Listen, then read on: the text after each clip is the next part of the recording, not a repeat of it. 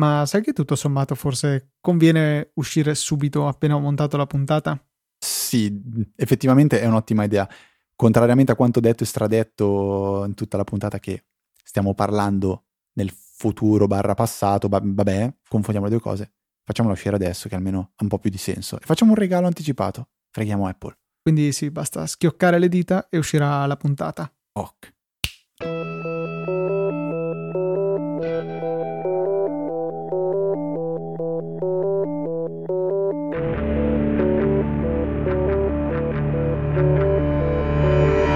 Ciao a tutti, benvenuti su Easy Apple. La puntata è la numero 327 e il tempismo è molto molto sfortunato, poi vi diremo perché. Come ogni settimana, io sono Luca Zorzi. E io Federico Travaini. Che ci troviamo a registrare il lunedì prima degli annunci di Apple che appunto sveleranno tutte le novità del nuovo iPhone, presumibilmente il nuovo Apple Watch, forse anche la Apple TV, però noi siamo a registrare nel momento peggiore, cioè appena prima, eh, per via del fatto che io sarò via, andrò a Berlino da mercoledì e martedì invece ho una laurea e quindi non posso, in realtà due lauree, e quindi mi trovo impossibilitato a seguire l'evento e soprattutto poi magari a registrare o la diretta o anche un commento a caldo. Per cui la sfiga questa volta ci ha colpiti alla grandissima. Luca, come mai tutti questi forse? Tanto più o meno sappiamo quasi tutto. Questo è mm. vero, questo è vero. Ci sono forse stati... Apple, Apple Watch Serie 3 sia al 99%, Apple TV nuova sia al 99%, iPhone 8 e 8S e 8 Plus sia al 99% e iPhone 10 o iPhone X sia al 99%. Teniamo un po' di suspense, era quello il mio scopo in realtà. Ok. Sai cos'è che secondo me è interessante spiegare? Come sono usciti tutti questi leak? I leak sono usciti da un leak della GM che uscirà presumibilmente martedì, sarà uscita presumibilmente martedì, cosa che potrete sapere voi che vivete nel futuro. Che significa GM, visto che lo diciamo una volta all'anno? Golden Master, cioè la versione pressoché definitiva del, eh, del firmware che verrà distribuito, quindi di iOS 11 leak che presumibilmente è venuto da qualche operatore telefonico, da qualche dipendente di qualche operatore telefonico che insomma ha pensato bene di spargere ai 420 quello che ha trovato e è un vero Sicuro peccato. Di che, io ho letto che è stato un URL generato da uno, da un dipendente di Apple, pare. Diciamo che quegli cioè... indirizzi in cui si trovano i firmware non sono pubblici, sono super random, saranno stati passati a un mm-hmm. uh, operatore telefonico, almeno discutendo con Filippo, lui mi diceva che era la cosa più probabile. Okay. E, e, quindi lui ha pensato bene di renderlo pubblico. Beh, chiaro, un genio praticamente. Immagino cosa, cosa possa succedere se Apple dovesse scoprire di chi si tratti, cioè Pensa agli avvocati di Apple che ti si sguinzagliano contro e tu magari sei un semplice dipendente che ha voluto fare una bravata. Beh, è giusto che tu ne paghi le conseguenze, insomma hai fatto la stupidata del secolo. E poi boh, a me onestamente non piace venire a sapere le cose così, è un po' come eh, quei trailer che rivelano troppo del film. Eh, arrivi al cinema che non dico che tu sappia già tutto, però insomma eh, ti sei rovinato parte della sorpresa. Però però io sono abbastanza sicuro che è un po' come quando è stato trovato l'iPhone 4 in un bar, per chi non se lo ricordasse, l'iPhone 4 è stato lasciato da un tester in un bar, que- questa è la versione ufficiosa, ed è stato ritrovato e quindi si sapeva esattamente come sarebbe stato l'iPhone 4. Eh, ma non è vero perché non sapevamo che aveva uno schermo retina, non sapevamo che, qual era la risoluzione dello schermo, com'era, non sapevamo il discorso del telaio che funzionava da antenna. Quindi io mi aspetto che ancora domani, quindi per voi l'altro, l'altro ieri, eh, nonostante noi sappiamo tantissime cose di questi nuovi iPhone, ce ne vengano svelate di nuove che semplici righe di codice o semplici prototipi non ci possono, non ci possono svelare.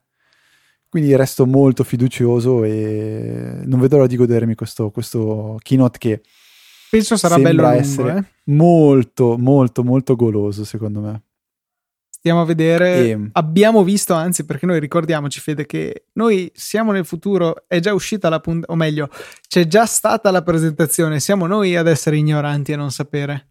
Hai ragione, perché facciamo una brutta figura, quindi ricordiamolo che stiamo registrando nel passato.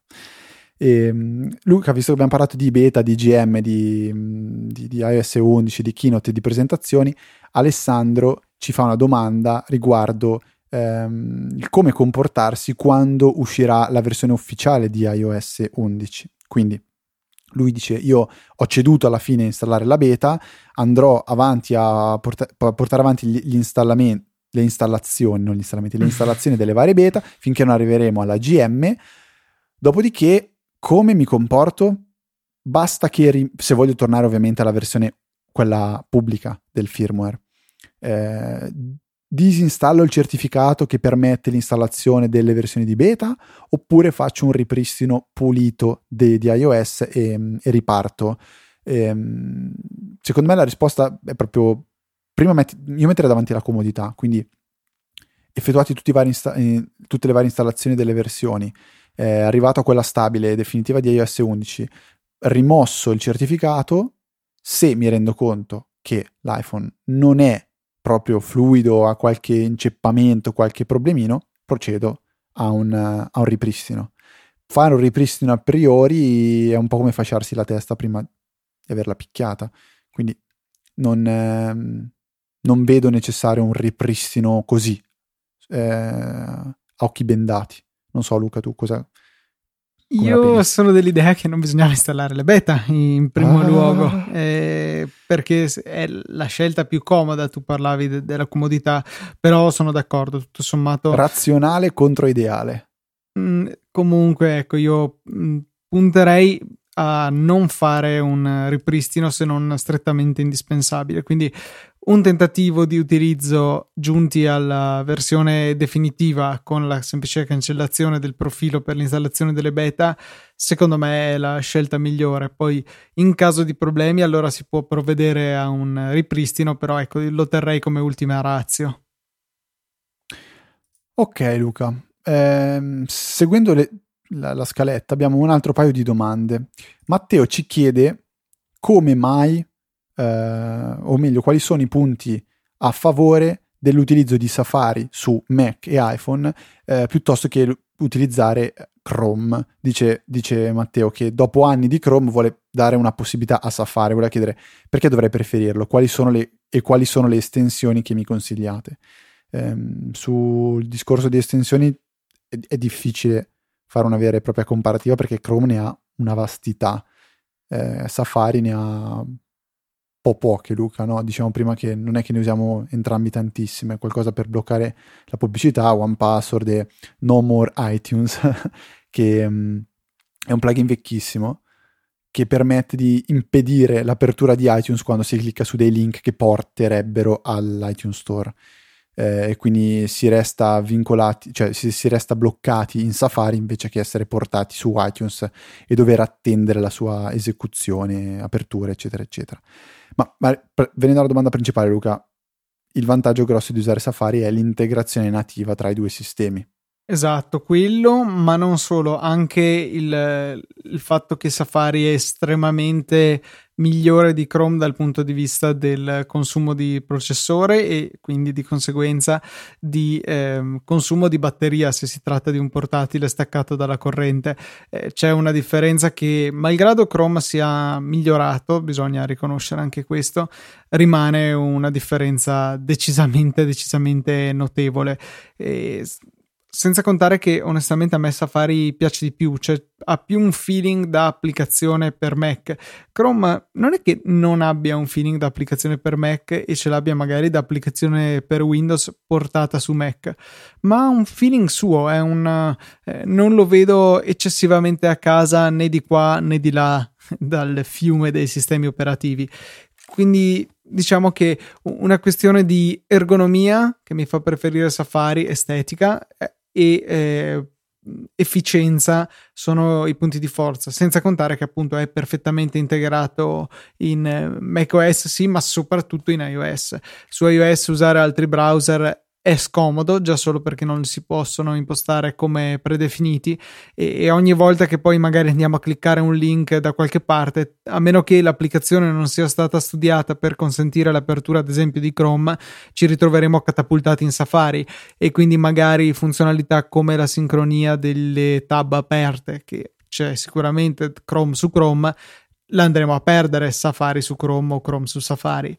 Quindi io complessivamente preferisco l'integrazione e la funzionalità di Safari. Un solo appunto, effettivamente quando si hanno tante tante tante tante tab aperte su Mac eh, perdono di identità perché Safari non utilizza le favicon o meglio le utilizza in un modo tutto suo e quindi le tab sono apparentemente tutte uguali salvo il titolo. Quando diventano così piccole perché tanto numerose che eh, il titolo non viene più visualizzato, a quel punto diventano tutte uguali e diventa difficile capire eh, a quale sito si stia facendo riferimento cliccando su una determinata tab. Io comunque ho fatto un periodo a utilizzare Chrome, principalmente quando usavo sia Windows sia, sia Mac, per un discorso di, di sincronizzazione, quindi avevo mi sentivo a casa sia che stessi usando Mac sia che stessi usando Windows. Da quando ho abbandonato un po' l'uso di Windows sono tornato felicemente a Safari e tutto sommato mi trovo veramente molto bene. Io non ho mai, mai avuto grossi problemi. Eh, tengo, tengo Chrome solo per il discorso del flash. Cosa che peraltro andrà a morire perché anche Google ha dichiarato che gradualmente rimuoverà eh, il supporto a Flash integrato in Chrome, ma tra l'altro con eh, tempi abbastanza brevi, mi pare, e sicuramente entro la prima metà del 2018, forse anche con una scaletta ancora più aggressiva, vedremo sparire Flash anche da Chrome, per cui eh, per me segnerà il momento che non avrò più flash e chiuso il discorso. Insomma, già da almeno, almeno un paio d'anni sto, uh, sto avendo il mio Mac completamente privo di flash su Safari, che è il mio browser principale, e direi che oggi si può fare tranquillamente, non siamo più nel 2010-11. Eh sì, questo assolutamente. Su Safari Flash non esiste. No, boh, si può installare, si può installare. No, no, no, mh, per me, nel senso... Ah, ok in quel senso, no, non è che non esiste in assoluto, per me, per me non esiste Flash attivo su Safari, quando, quando serve passo, passo, a Chrome. Ehm, Luca, altra domanda che secondo me è abbastanza eh, così provocante, però eh, penso di avere una risposta. Eh, ci viene chiesto da Appeloner, giusto? Sì. Eh, questo è l'account di, di Twitter. Volevo vedere se c'era un nome magari, ma non c'è. Dice, ma perché se Apple ha rimosso il jack da 3 pollici e mezzo dai nuovi, dagli iPhone gli iPad, dall'iPhone nuovo e basta, perché lo tiene ancora su iPad, iMac e MacBook? O comunque, perché l'ha rimosso soltanto dall'iPhone? Um, io penso che sia perché comunque l'iPhone è sempre stato il dispositivo che ha spinto di più um, quando si trattava di innovare co- con, con uh, delle novità, cioè Touch ID, uh, eh, Siri, la, mm, come si chiama? Non mi viene il nome. Porca miseria. Il Lightning. Cioè tutte queste cose qua è un po' sempre stato il campo di prova.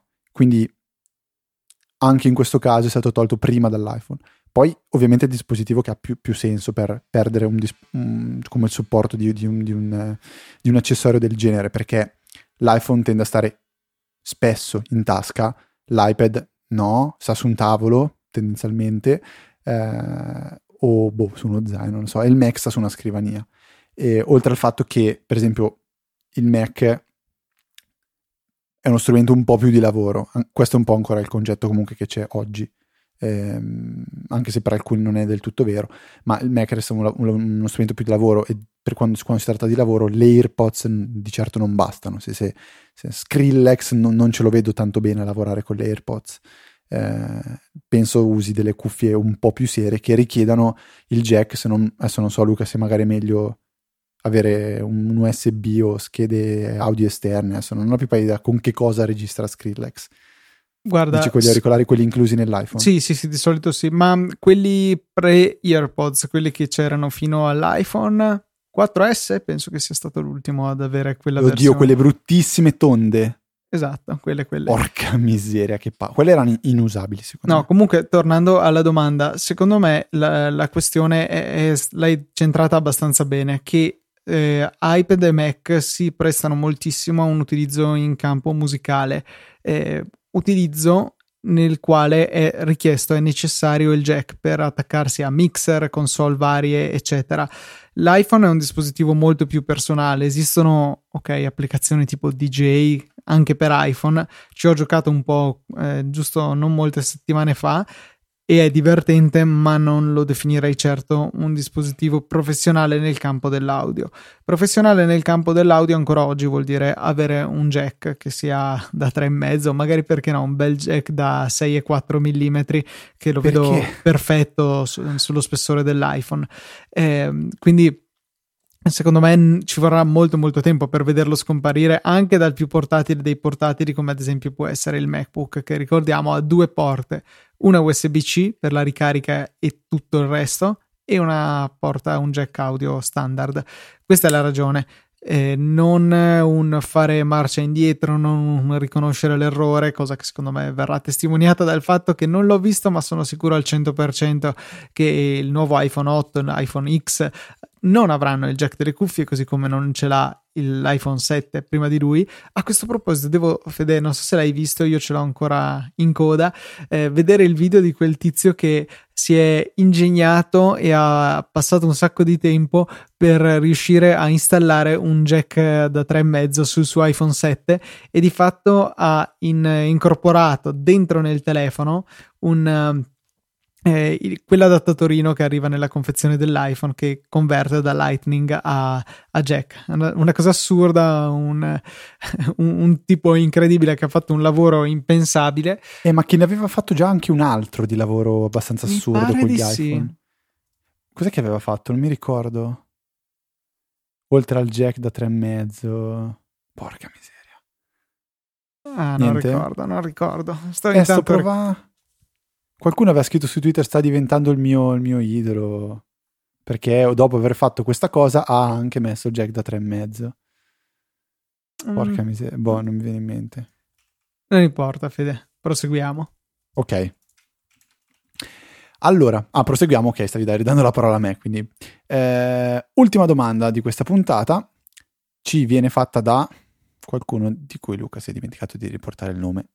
Ai ai ai, eh, avevo archiviato la mail, tu, tu leggi la domanda Adesso, mentre, Luca va, il nome. Va mentre Luca va a recuperare eh, il, um, il chiedente,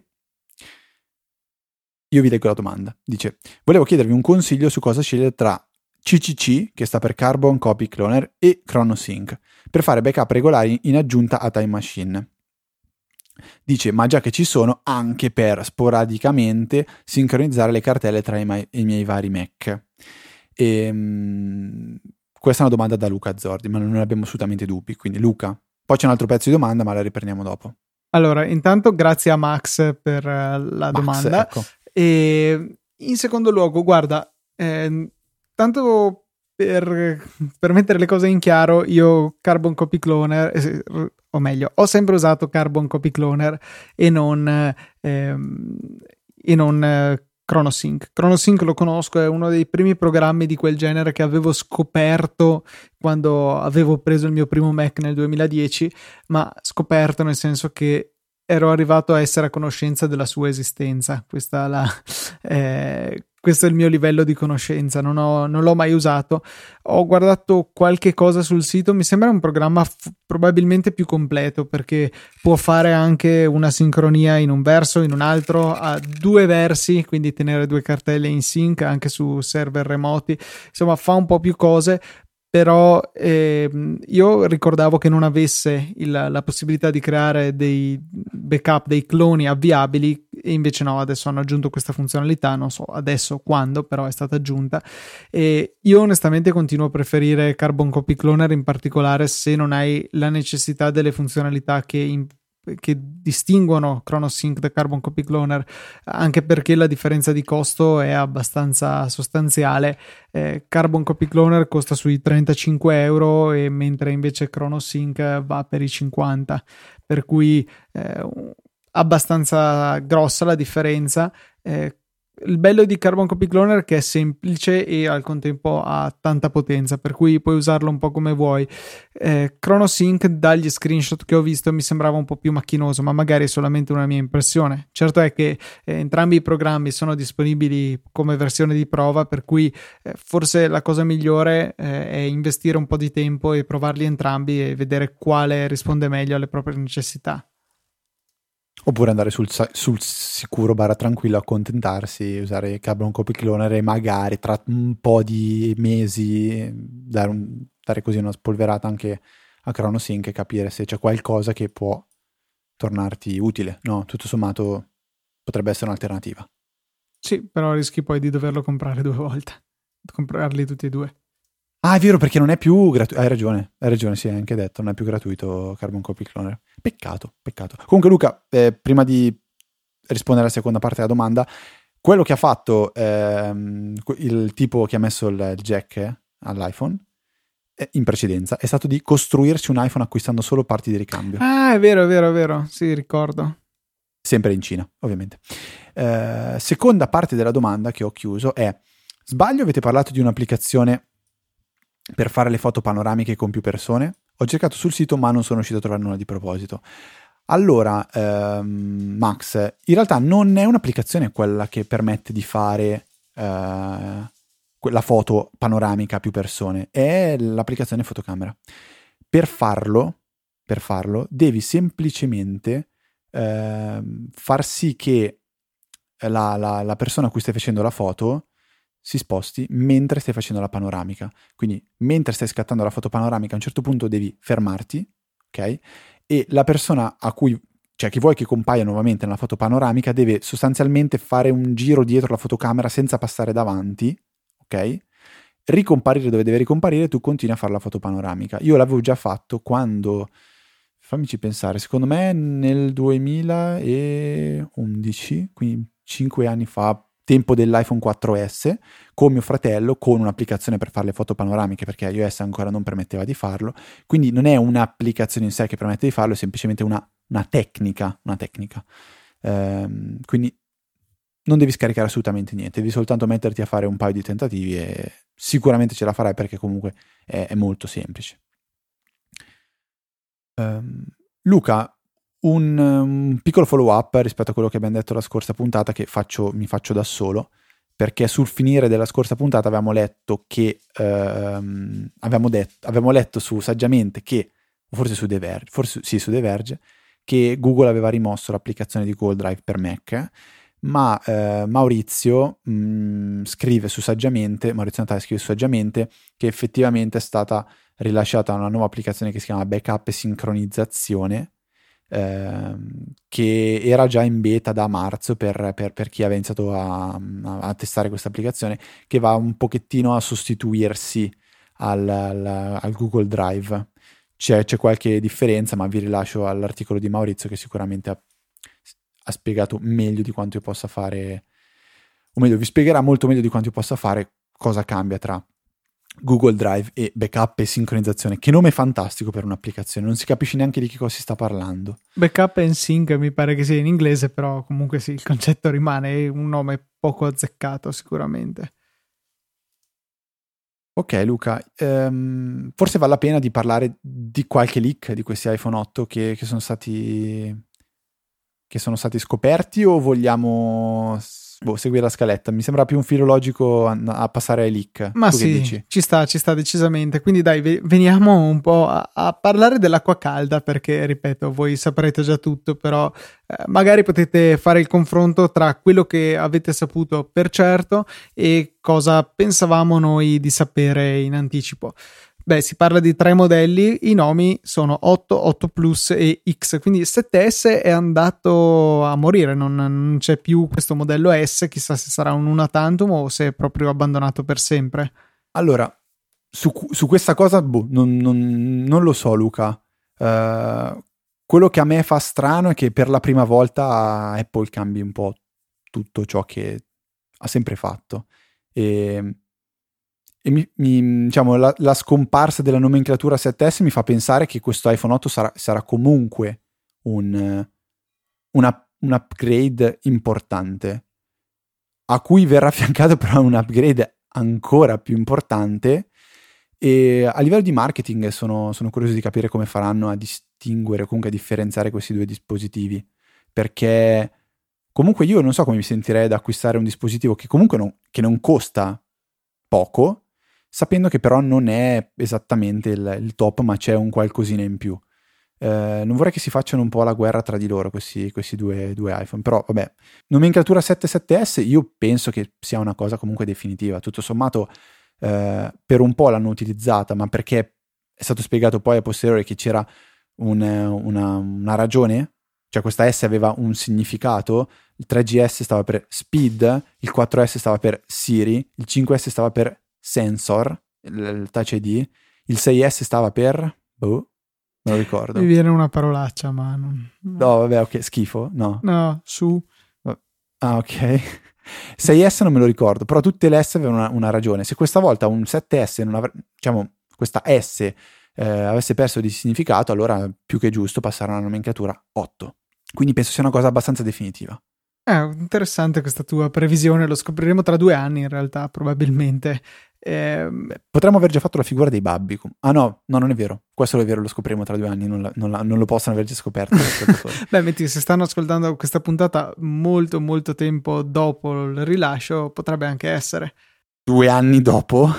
Boh, Porca miseria. Se c'è qualcuno che ha scoperto Easy Apple nel 2077 sta andando a riascoltare tutti eh, i nostri episodi precedenti, tra parentesi avrà un sacco da, da lavorare probabilmente. Ok, allora fa, se mi ascolti dal 2077 sicuramente ci sarà la macchina del tempo. Torna indietro nel tempo a riprendermi, grazie, e portami con te.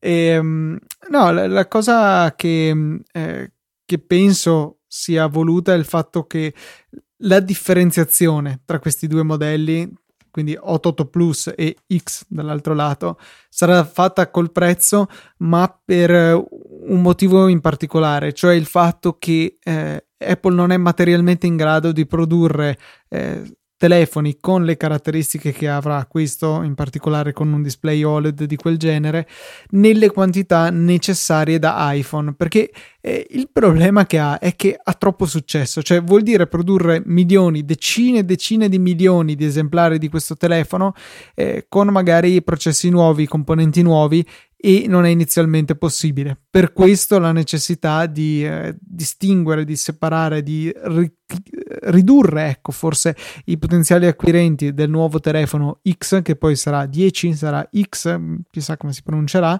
e ehm, ridurli tramite una differenziazione forse un po' artificiale, forse no, di prezzo e quindi facendo in modo che eh, ci siano meno vendite del, del, modello top e quindi dando la possibilità di produrlo in, in tempi ragionevoli.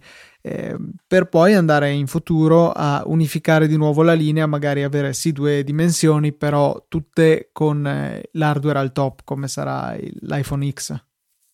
Sai io cosa penso, poi, poi, probabilmente mi sbaglio, sto dicendo una boiata, ma che l'iPhone X o 10 sia più l'iPhone da acquisitore che entra nell'Apple Store e lo compra, mentre l'iPhone 8 resti un po' più enterprise o comunque da abbonamento, cioè ti do l'iPhone 8 con l'abbonamento, ti do l'iPhone 8 aziendale, ti do l'iPhone 8, cioè una cosa un pochettino più di massa e l'iPhone X sia quello che io, Federico Travaini, tu, Luca Zorzi e l'ascoltatore appassionato vuole comprare perché sa che è quello l'ultimo iPhone, l'ultimo... non lo so, magari è una boiata, eh.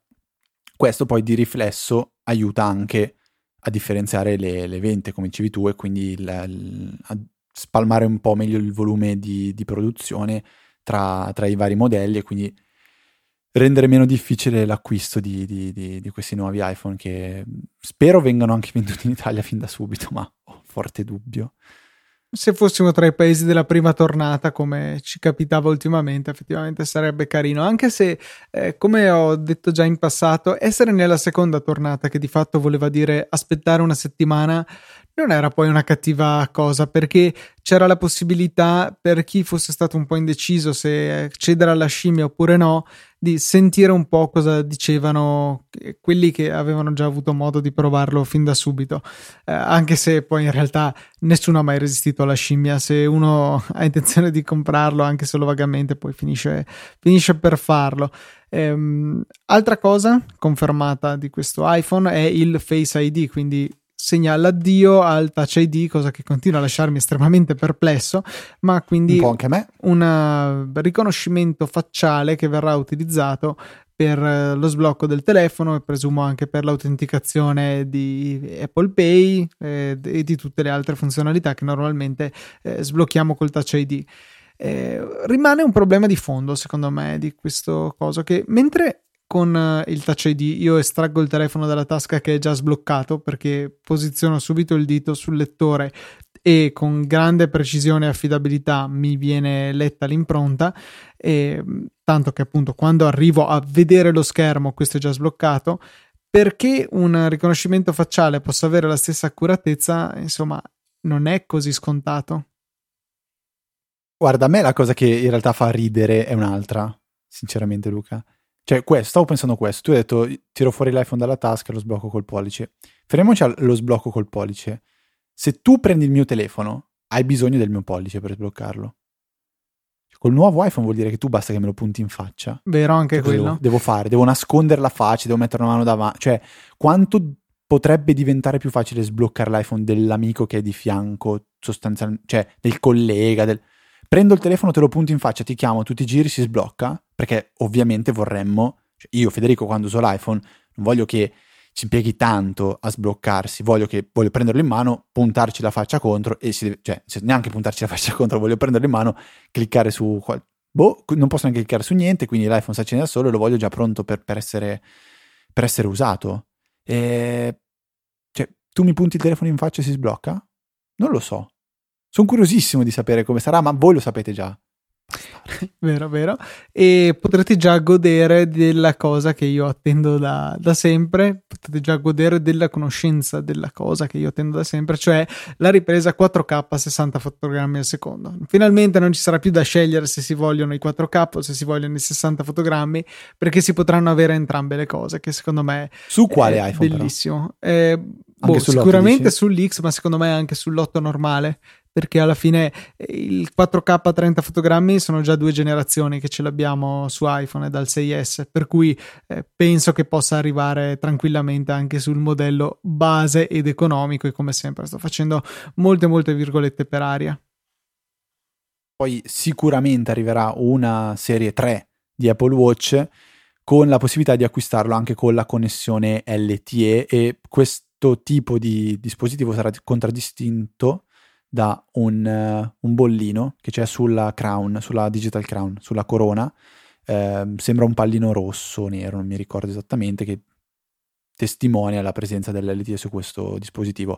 Ora, non ho idea di come possa vendere un dispositivo con dentro, cioè non penso abbia una SIM dentro. Eh, cioè, magari avrà una SIM di... virtuale, come anche gli iPad hanno e, una SIM devi incorporata. Devi un numero, cioè mi sembra una follia. No, più che altro, cioè, uh, noi siamo abbastanza fortunati in Italia perché bene o male i piani telefonici sono relativamente economici e quindi vedo difficile che possano a un prezzo trascurabile andare a offrire la possibilità di aggiungere al tuo piano anche l'orologio. Quindi magari si tratterebbe di spendere, che ne so, altri 5 euro in più al mese, ma 5 euro nell'ottica di piani da 10 euro, cioè è una volta e mezza. E, e, poi qual è il profilo d'uso esatto? Cioè, quando vai a correre vuoi poter ricevere le telefonate e i messaggi e non Quello hai il telefono? Cioè, boh. cioè, comunque, adesso aiutami se dico una boiata.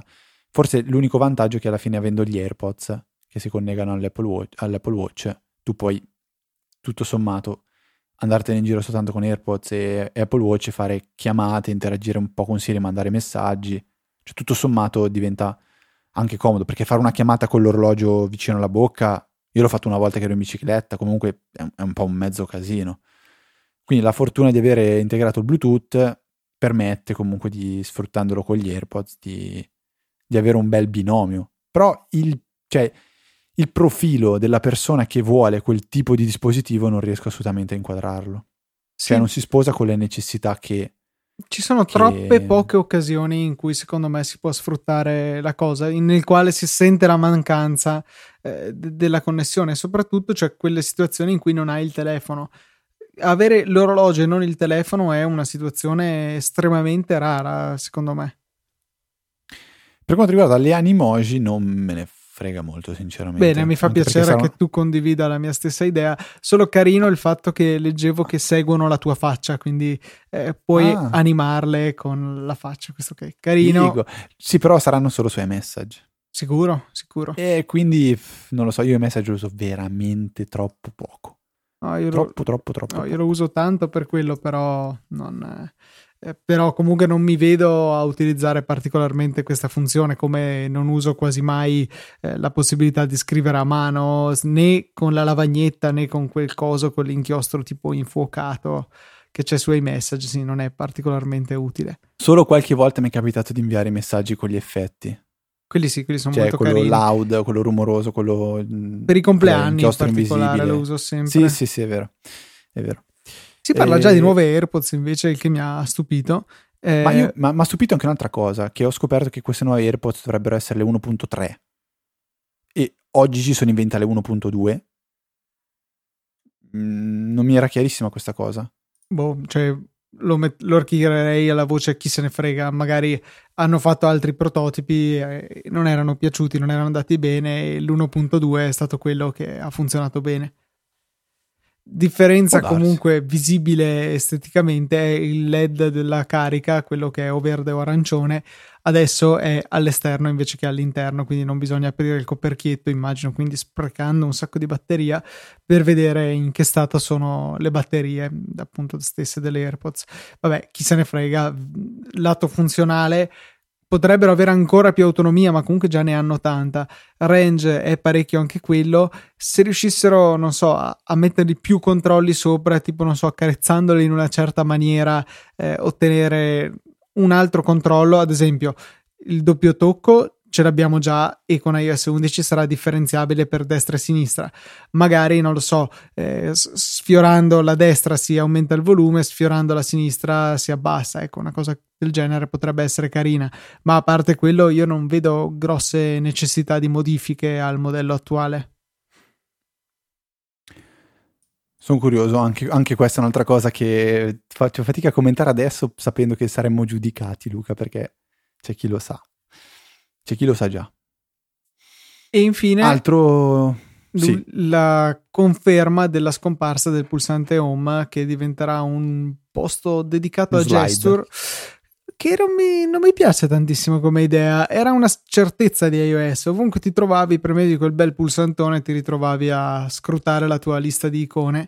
E era facile da spiegare il funzionamento. Adesso con gesture multiple non lo so, non, non, mi piace molto l'idea. Ho, quasi il terrore che ci si ritrovi come quella porcheria di sistema operativo di BlackBerry che mi era capitato di utilizzare abbastanza perché ce l'avevo sul telefono del lavoro, nel quale per uscire dalle applicazioni dovevi fare quello che sembra si dovrà fare anche su iOS, cioè trascinare da sotto in su eh, rispetto a premere il bottone che preferivo, ecco, era sicuramente più intuitivo come modo d'uso. Ma mm, cioè, tutto sommato penso, penso che non, non, dovrebbe cambiare tantissimo perché alla fine, cioè, al massimo lo, lo continui a usare soltanto per tornare alla home screen e richiamare Siri, no? Eh, sì, però cioè, comunque dovrai imparare un modo di interagire col telefono diverso.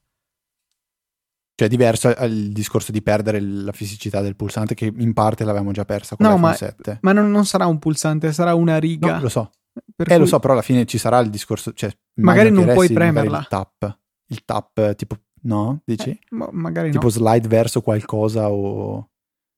Per, per, per, tornare al. Cioè, per simulare la funzione home, secondo te non sarà più un tap lì? No, dovrebbe essere, da quello che ho letto, un scorrere dal basso verso l'alto. Ah, come se tiri su una schermata che è la schermata. Ti puoi tirare sul control center per dirne una. Ah, E quindi, eh sì, no, così sarebbe strano perché comunque se sei abituato a tirare sul control center fa con quella gesture e, e da domani diventa quella che ti riporta alla home, ti, Eh, ti perderesti un pochettino. Non Non molto so. simpatico. Io mi aspettavo un tipo un force touch lì, cioè lì premi. Mm, sì, però doveva essere ben segnalato, sennò ancora più confondente. Non lo so. E direi che di leak di- per quanto riguarda l'iPhone, i nuovi iPhone, siamo abbastanza arrivati al capolino. Anche perché capolinea non ha- Capolinea, sì, scusa. No, scherzo perché ho un collega che si chiama Lino, chiamiamo Capolino, quindi vabbè, eh, ho fatto un po' di miscuglio. E, Fede, invece, visto che di leak non vogliamo imbarazzarci ulteriormente, parliamo di Mac, parliamo di eh, applicazioni, di workflow, di cose che si possono fare con il Mac, cose belle. Cioè, in realtà qua si, pa- si parla nello specifico di workflow con Alfred. Ehm, quello che ho trovato è un, uh, una- un GitHub, su GitHub, una, una, com'è che si chiamano su GitHub queste cose qua? Una, Una repo. una repo su GitHub di un ragazzo, trovato ovviamente su Twitter, tutto questo, che eh, aggiorna, questo ragazzo aggiorna la sua repo andando a scrivere, a riportare tutti i workflow di Alfred che lui utilizza, dividendoli per eh, tipologia, quindi quelli awesome, quelli super fighi, quelli normali, quelli per sviluppatori e quelli di un certo Vitor che penso sia sta persona qua, vediamo se è sta persona qua, no. Ok, quindi andando a diciamo a visitare il link, bruttissimo dire visitare, ma ad aprire il link che troverete nelle note della puntata, andrete, andrete a vedere una lista di workflow per Alfred e potreste trovarne alcuni che ehm, potrebbero essere utili per il vostro utilizzo normale. Per esempio, eh, il primo sinceramente non ehm, si chiama Search.io che permette di cercare velocemente su Google, YouTube, Wikipedia, Amazon, eccetera, eccetera, ma questo tutto sommato lo fa in automatico Alfred. Quello Qual è che la cosa in aggiunge- più? esatto. Eh, esatto, è il fatto di avere l'autocompletamento. Eh, quindi un po' come quando state cercando su Google che vi vengono proposte le ricerche più comuni, questo potrebbe, cioè, o meglio, questo workflow porta questo autocompletamento anche su Alfred e tutto sommato non è affatto una brutta cosa, è un bel passo avanti per un, un dispositivo che ha come pun- non un dispositivo, un software che ha come core del, del suo funzionamento proprio la ricerca. Eh, poi c'è quello di Spotify che io però non, non amo, sinceramente. E eh, ce n'era un altro che utilizzavo che non trovo più. Luca, tu c'è qualcosa che... Sì, volevo segnalare un, uh, un workflow per cercare tra le macro di Keyboard Maestro. Eh, Keyboard Maestro ha una sua eh, azione che visualizza una, eh, una finestrella in cui cercare una macro per nome, che peraltro ha un'interfaccia molto molto simile ad Alfred e a Spotlight. Con questa macro installata in Alfred, questo workflow, basterà scrivere KM per keyboard maestro e poi cominciare a cercare eh, un nome di una delle nostre migliaia, migliaia di miliardi di macro che abbiamo su keyboard maestro per lanciarla direttamente da tastiera. Eh, utile se ad esempio ne abbiamo creata una per un utilizzo sporadico che non ha una... Ehm, una shortcut assegnata o se la shortcut in questione ce la siamo dimenticata, cosa che eh, è decisamente possibile. Eh, ce n'è un altro carino per passare eh, direttamente alla modalità eh, scura delle, di macOS senza bisogno di passare per l'interfaccia delle preferenze di sistema. Carino un altro Reddit. per cercare Reddit su è bello. Reddit, stavo per dirlo. Bravo. E, um, e poi ce ne sono tanti altri, ma la cosa bella di, di questi workflow è che una cosa tipo quello di Spotify che io posso ritenere non eccessivamente interessante perché con quel tanto apro Spotify, magari per qualcun altro è del tutto fondamentale. Lo stesso dicasi per quello di Keyboard Maestro. Quindi Alfred ancora una volta si rivela uno strumento super versatile che ognuno può cucire a pennello sulle sue necessità. Esatto, il bello di Alfred è, proprio questo, che ognuno lo usa a modo suo ognuno trae eh, incredibili vantaggi secondo me da, da questo software. Ero curioso di andare a vedere quanto l'ho utilizzato, visto che ogni tanto lo, lo spariamo questo dato. Io ce l'ho dal 27 ottobre 2013 e l'ho usato 40.000 volte. Io purtroppo ho perso i dati quando ho cambiato Mac, per cui dal 24 novembre 2016 ho usato 7570 volte, una media di 26 volte al giorno. Questo sta a significare che io non ho mai ripristinato il mio Mac da, da quando ce l'ho, perché il mio Mac è, vediamo, del uh, late 2013, secondo me è... Ah, è Coconut me lo dice, giusto? Di quando sì. è il Mac? Allora, vediamo un Dice secondo. della batteria in realtà, però il concetto sì, è quello. Sì, sì, sì. Ehm, 20 settembre 2013, tra un po' compie gli anni. Mm, cosa pensi no, però, di regalargli? Aspetta, aspetta, aspetta, divide due cose. Una mi dice che è il 20 settembre, l'altra è il 14 ottobre. Eh, probabilmente la prima no, data della batteria... Mac. Esatto. No, no, esatto, la, eh, la prima è il Mac. Il Mac è 14 ottobre, la batteria del 20 settembre. E io invece, visto che ho il Mac sostitutivo, il eh, Mac in sé 19 dicembre 2016, la batteria 6 dicembre 2016. Ok, quindi il mio Mac compie tra pochissimo 4 anni, gli farò un regalino, eh, cioè lo pulisco. e cavolo, sembra ancora nuovo però sto Mac. Comunque è significativo il mio utilizzo del portatile come uno spostabile perché ho 36 cicli di batteria di cui due fatti negli ultimi o tre fatti negli ultimi 2-3 giorni in, Vediamo, ti, ti, dico subito i miei. No, in... io 253. Boh, già più onesto, eh, lo, però comunque... L'ho portato fai... tanto in università, io se ricordi. Sì, sì. E oggi sono al 92% di eh, salute della batteria. 98 91.6, 91.6. Ok. Eh, ok, Luca. Altra cosa, Fede, sempre su GitHub, questo My macOS, altra raccolta decisamente interessante e lungherrima lungherrima e sostanzialmente quello che vi abbiamo appena descritto per eh, Alfred, per il workflow di Alfred, esteso però alle applicazioni del Mac. Quindi partiamo dalla prima applicazione che viene consigliata, che è proprio Alfred, poi ce ne sono un miliardo d'altre già, di cui vi abbiamo già parlato. Per esempio, eh, qua leggo così velocemente: MindNode, ve ne abbiamo parlato per fare mappe concettuali, To Do per, per segnare eh, le cose da fare, iTerm, il terminale, Day One, il diario, One Password, Ulysses, Keyboard Maestro, Better Touch, cioè una lista infinita di applicazioni che potete andarvi a spulciare e magari trovate qualcosa di interessante in tutta questa lista potete anche segnalarcelo così la prossima puntata o quella dopo ancora perché la prossima immagino sia molto ricca di argomenti potremo condividere anche con gli altri ascoltatori le vostre scoperte facciamo solo una cosa così Fede ridimensiona un po' la finestra di Safari in modo che non sia altissima e tu veda magari 5 circa di queste scelte, di queste app consigliate. E poi sì. una volta a te- facciamo un tre volte a testa, scorreremo nella, a caso nella finestra e diremo le applicazioni che in quella lista ci piacciono, ok? Comincio io. Non sto, cap- non sto capendo. Allora, niente, scorri okay. a caso. Ok. Vedrai, non so, 5 applicazioni. Ce n'è qualcuna che ti piace di queste? Sì, Pixelmator, Reader, Tweetbot. Ok, e queste sono le tue. E Transmission. Io ho scorso a caso Image Optim, diciamo anche cos'è, per ottimizzare le immagini riducendone la dimensione senza perdere di qualità, e Ina con due I, che è il, un, il mio player video preferito del momento. Ah, bellissimo, bellissimo, vero. Scorri? Uh, ok. Vedo Hazel Uh, vedo def- Default Folder X che conosco. Vediamo se trovo altro. Tavoina ancora.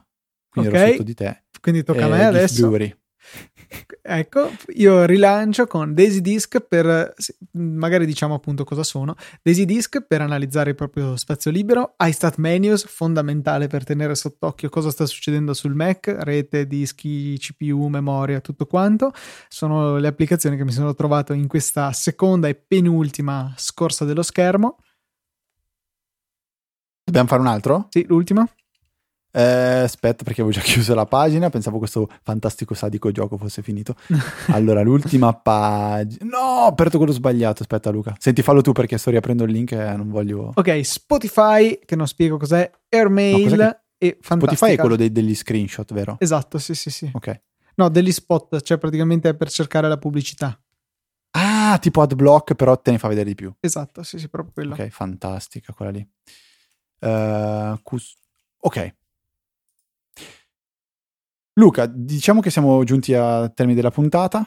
Um, ora siamo sicuramente più saggi anche noi perché sapremo cosa è stato presentato al keynote di domani, quindi di qualche giorno fa. E nella prossima puntata ne parleremo più che volentieri approfonditamente io volevo approfittarne per eh, dare un consiglio a chi si sentisse troppo povero per comprare questi nuovi costosissimi iPhone. Avete tutta la mia solidarietà. Volevo darvi un suggerimento abbastanza a basso costo per invece fare un regalino al vostro Mac. Ecco, Fede, magari potrebbe essere il regalo anche per il tuo. Eh, Ci penso. Ho comprato. Non è che è stato bravissimo ultimamente. ho comprato qualche tempo fa una custodia per il mio Mac eh, di Amazon Basics, proprio il marchio di Amazon.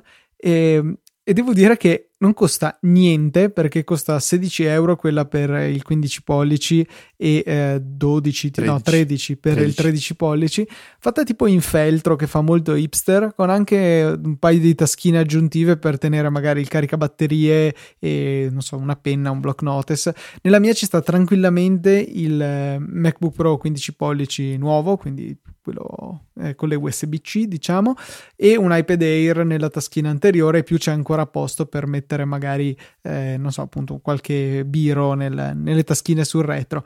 Ha appunto un aspetto molto hipster e, e è non eccessivamente grande, che era la richiesta principale che avevo, eh, perché la maggior parte delle custodie sono fatte per i PC incrociatori stellari 15 pollici che si vedono eh, per lo più in giro e anche quelle per eh, magari specifiche per il MacBook Pro sono per il vecchio modello, il, magari il Retina, e, mentre però il mio è ancora abbastanza sensibilmente più piccolo, per cui ci balla parecchio dentro.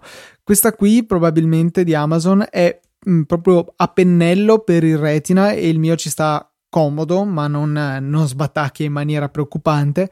E, e nel compenso, appunto, resta spazio per altro. Per cui a un costo ridicolo vi consiglio di darci un'occhiata se, se siete alla ricerca di una custodia per il vostro Mac, perché è proprio, proprio ben fatta, un bel materiale e poi sarete molto più hipster, il che direi che, che ha il suo, il suo bel perché di per sé. Ok Luca, puoi continuare tranquillamente il monologo ringraziando chi potrebbe aver acquistato, anzi no, non è vero, perché sto confondendo le due cose. Niente, chi, chi sostanzialmente chi ci, ci, ha già aiutato in altri modi, non acquistando la tua la mia cover, la tua consigliatissima cover per custodia per Inguaina Feltro MacBook Pro 13 pollici. Ringraziamo Daniele Corsi ed Ekaterina che sono i nostri donatori di questa settimana. Grazie mille come sempre per il vostro supporto. Grazie a chi decidesse di iscriversi. Sono solo 5, 10 o 15 euro ogni tre mesi, per cui veramente si tratta di pochissimo. E tantissimi ringraziamenti sono dovuti anche a coloro i quali in questi anni hanno cliccato sui link su Amazon per comprare ciò che più vogliono, senza spendere un centesimo in più, ma facendo in modo che sia Amazon a detrarre dai suoi guadagni una piccola percentuale che ci riconosce e magari anche anche la custodia in feltro che abbiamo citato adesso, che vi farà sentire così hipster, eh, potrebbe aiutare a supportare tutto il network. Ok, tranquilli, ve, lo levo di dosso adesso. Comunque, per restare con noi è semplicissimo per contattarci. Eh, basta scrivere all'indirizzo di casella postale info-easyapple.org oppure potete restare con noi in maniera molto più passiva seguendo il canale Telegram t.me slash easyapple questa settimana abbiamo consigliato una promozione della team che dovete assolutamente fare se avete la fortuna di essere piccoli, sotto i 30 anni come me Luca. Ricordiamo che Luca ha due mesi in più, quindi un po' più vecchio di me. Eh, e invece potete restare con me, Luca, e avere anche dei contatti eh, con i nostri account personali di Twitter, LucaTNT ed Ftrava. Trovate tutto comunque nelle note della puntata sul sito easyapple.org, easypodcast.it, qualsiasi cosa la trovate lì. Eh, Grazie per essere stati con noi anche questi 53-54 minuti. E un saluto da Federico. Un saluto da Luca. E noi ci sentiamo la settimana prossima con una nuova puntata di Easy Apple.